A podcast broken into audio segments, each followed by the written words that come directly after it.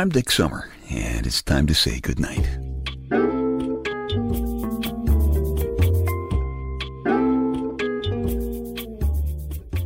This is a quiet place to rest your head, a safe place to hide a hurting heart, a gentle place to fall. We just call this place goodnight. Back in the day, when there were daily duck and cover drills, we practiced putting our school desks between us and thermonuclear destruction. Back in that day, there was a group of friends who called ourselves the Royal Order of the Purple Shaft. I was a charter member, along with John, Jerry, Frank, and Leo. We've lost touch over all these years, but a time warp zap happened this week. John's daughter Jane sent me an email, and I think at least part of the Royal Order of the Purple Shaft shall ride again. Jane says she remembers meeting me at a radio station, specifically WNBC in New York. She is now a knockout graphics artist, but she was just a little kid back then. I don't know if she has kids of her own, but I'll find out. Lots of girls these days don't want to have kids when they find out that it takes nine months to download a kid. Kids brighten up a home because they never turn out the lights. I have a lot of kids. You learn a whole new vocabulary when you have kids. You find yourself saying things like, Stop that. I don't care who started it. I told you to go before we left the house. Don't kiss the dog there. You threw what out the window? and, and soon, soon is a big word when you're driving with a kid. Soon. I found that when you give a kid a hammer, the entire world becomes a nail. And way too soon they become teenagers. That's when a normal kid turns into an alien. Big Louie, the head guy in my book, Staying Happy, Healthy, and Hot, available at Amazon.com, shameless plug. Big Louie always says, Do not lend your son your car unless you are prepared to replace everything in it, including the seats, the mirrors, and worst of all, the airbags.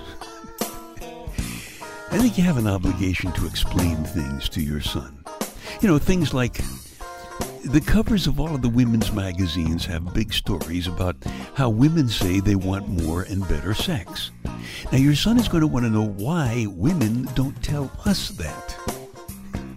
I don't know the answer to that. Your son's going to find out that men aren't talkers, we're doers. We take action. We take action like opening a can of beer, changing the TV channel, opening another can of beer. Actually, your son will learn that fast enough all by himself. Having a teenage son makes you wonder when a cop pulls you over for speeding. You can't help but wonder what that cop's bedroom looks like. And daughters, when they become teenagers, well, you need to explain things to them too, but they're different things. Things like girls who go camping with guys must be careful of evil intent. While she is a teenager, your daughter won't want to be seen with you in public, but that changes. When a daughter gets to be around 20 years old, she's going to make you so proud. She's going to make you so proud that you will really try to become the kind of guy she thinks you are.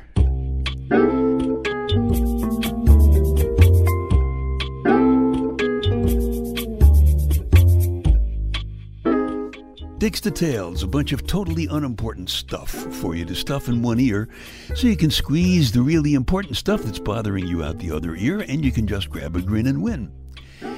The zoo guys tell us that beavers sometimes get crushed by the very trees that they chew on. Guess that proves that their bite is worse than the bark, I guess. If the answer is three men and a baby, what is the question? If the answer is three men and a baby, what is the question?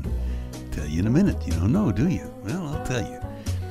The hairs on the butt of a cockroach are so sensitive that they can detect air currents made by the onrushing tongue of a toad or a rolled up newspaper. Neanderthals are said to have buried their dead, which I guess they did. Haven't seen many Neanderthals around. Most fights in a home are in a kitchen. which is a terrible mistake, guys. Do not fight with your wife in the kitchen. That's where she keeps the sharp knives. It's called the Lorena Bobbitt syndrome. if you're too young to remember, go Google it. Lorena Bobbitt. Ooh. If a cow eats onions, her milk will taste like onions. Which is why I think if I had a cow, I would feed her chocolate, just to see what would happen. If the answer is three men and a baby, the question is what do you get when four guys go fishing and one doesn't catch anything? Three men and a baby. Of course, that fourth guy can always argue that he wasn't really fishing. He was just sitting there in the boat in his capacity as president of the debating club. that ought to get him off the hook, don't you think? Dick's Details, they take your mind off your mind. Little housekeeping here. If you like these podcasts or my book, Staying Happy, Healthy, and Hot, available at Amazon.com, shameless plug, or my spoken word story CDs at DickSummer.com, would you please tell a couple of friends because they might like them too, and you would be doing me a favor. So thank you very much. Life lessons you have to teach your kids. Eat, drink, and be merry because you can never tell when they're going to cancel your credit card. Don't do anything you're not prepared to explain to a paramedic. Take everything in moderation, including moderation. Guns don't kill people. Husbands who come home unexpectedly kill people. Politicians often make whole lies out of half truths. My old buddy John's daughter, Jane, taught me a lesson about life when she got in touch with me just now. And the lesson is some friendships last a lifetime even when you lose touch. There's a story in my Night Connection spoken word CD about a friendship that only lasted one night. Or did it?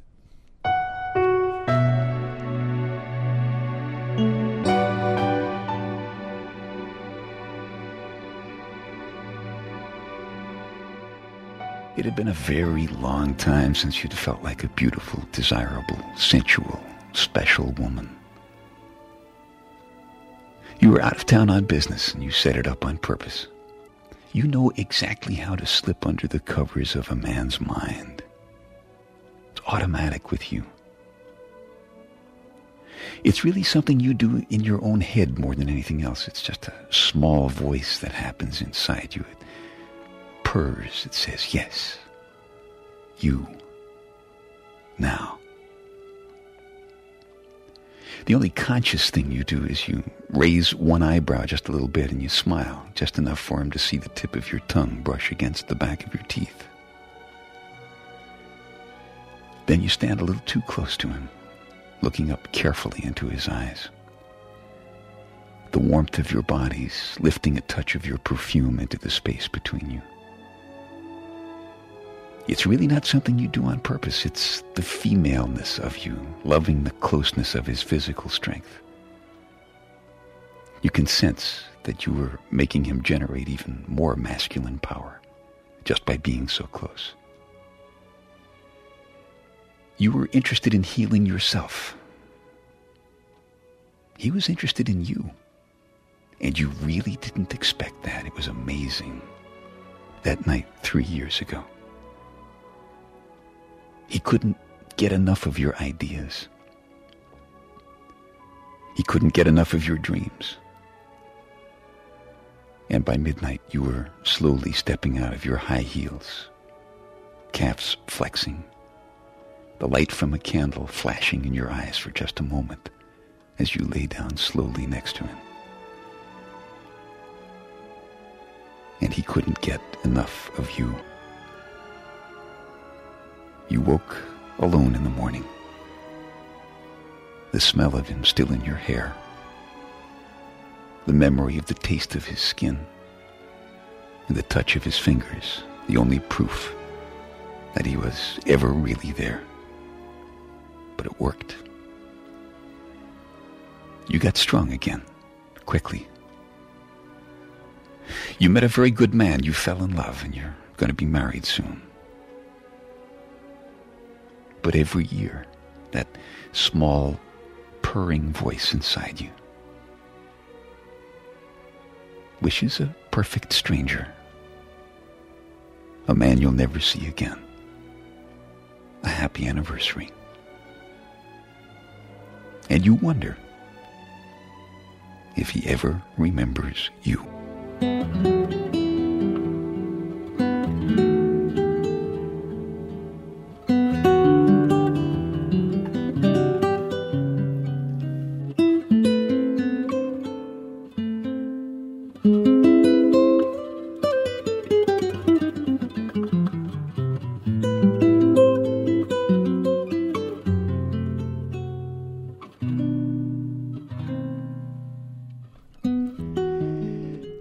Some loves are powerful enough to last a lifetime. And some lifetimes are powered by a love that only lasts an hour or two. She's a good woman, and the man she's marrying is a good guy, and they're going to do fine together. She's going to give him her heart, her mind, and her body. She'll share almost everything she has with him. Everything. Except that one small hidden little memory space in her life.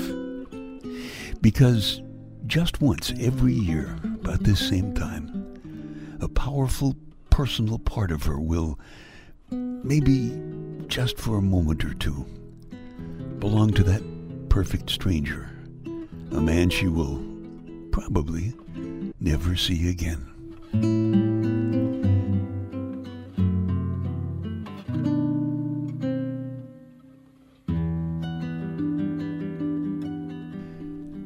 Story is called The Perfect Stranger. If you like it, you can just keep this podcast.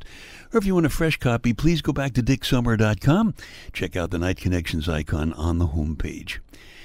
Back in the day when we practiced putting our school desks between us and thermonuclear destruction on those daily duck and cover drills, I was lucky enough to have a group of friends who called ourselves the Royal Order of the Purple Shaft. I was a charter member along with John, Jerry, Frank, and Leo. We've lost touch over these years, but a time warp zap happened this week. John's daughter Jane sent me an email, and it's beginning to look like at least part of the Royal Order of the Purple Shaft shall ride again. Jane is planning on picking up a client whose business is near me, and I'm hoping that she can bring her parents and we could do away with some steak together. I like steak. You like steak? I bet you do. Of course, I have to be sure John isn't on that famous new cardiologist diet. You know, the one, if it tastes good, spit it out. That'd be a shame. I don't think John fought his way all the way up to the top of the food chain just to become a vegetarian. I'm not knocking vegetarians. I have several in my family and I love them dearly. So if you're a vegetarian, don't get huffy. Life is short. Smile while you still have teeth. I just think eating vegetables isn't as fair as eating meat, you know? Because at least meat has a chance to run away.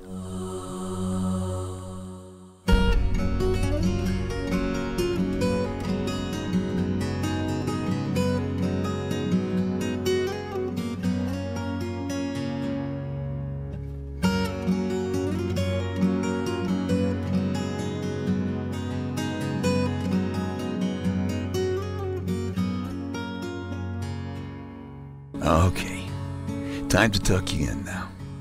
I'm Dick Summer, and I hope you'll come back soon for a gentle place to fall. Quiet place to rest your head. Safe place to hide a hurting heart. Nice and easy now. Couple of deep breaths, come on. There you go. Just one more. That's better. All the way to sleep to sleep. Good night.